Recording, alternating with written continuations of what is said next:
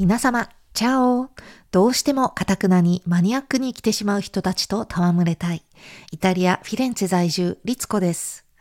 こちらのチャンネルでは、マニアックなあなたの希少性を活かして、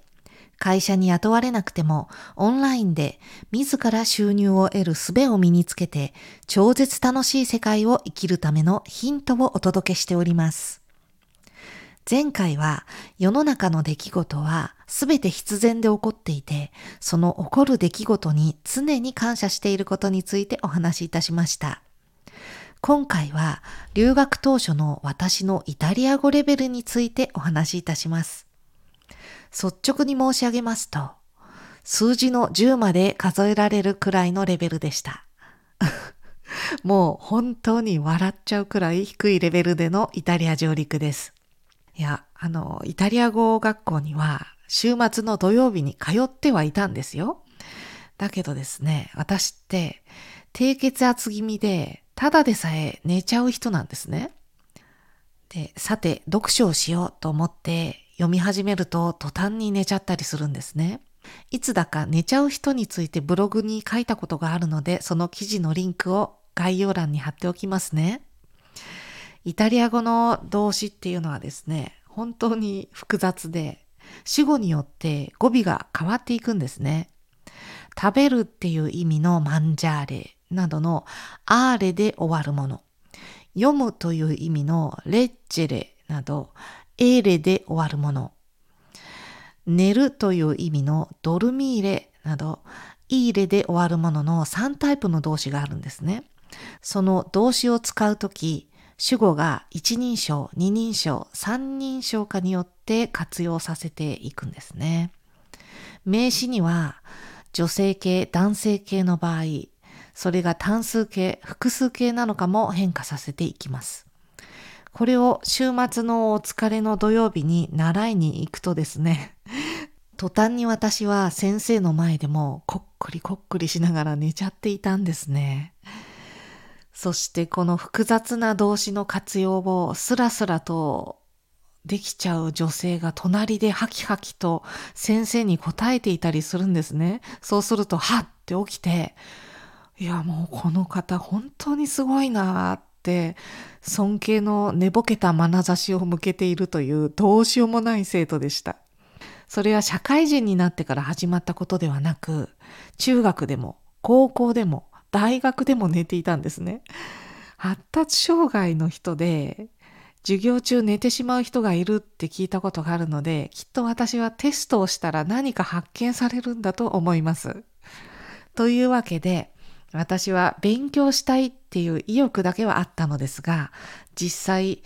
いつ勉強していたかというと、派遣社員として通勤する間、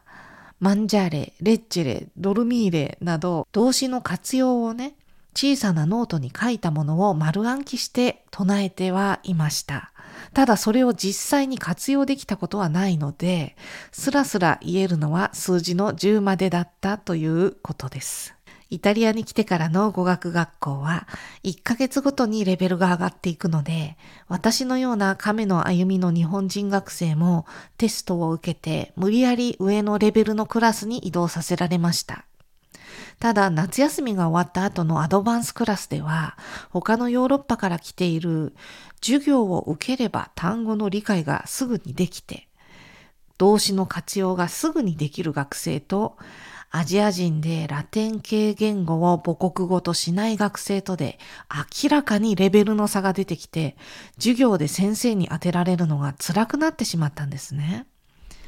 で、6ヶ月間語学学校に通う予定で来ていた私は、5ヶ月目以降のクラスのレベルの内容は授業に出ていても全く理解できなくって、なんと授業をボイコットし始めました。登校拒否ですね。その間にイタリア人の彼氏を作ったお友達はイタリア語がとても上達していました。私はイタリア人のお友達が欲しかったのですが、イタリア語も喋れない私に近づいてくる人なんて、下心のある男性か、日本アニメオタクばかりで、純粋なお友達として付き合える人とは思えないのでやめておきました。こうして私は語学学校で知り合った日本人とイタリアにいられる貴重なこの時間で行きたかった街を散策しました。イタリアはどの街を訪れても美しくって、食べ物は美味しくって、いつも私に感動をもたらしてくれました。いくらイタリア語ができなくても、さんさんときらめく太陽が私を照らしてくれて、くよくよするなよと常に元気づけてくれました。そして人々がアクセクすることなく、常にマイペースで働いていて、たまにイライラさせられることもありましたが、自然体で自分に正直に生きている姿に激しく共感しました。私は自分も自然体でいられるこの街でずっと過ごせたらいいのにと思いましたが、語学もできず、イタリア人の友達もできず、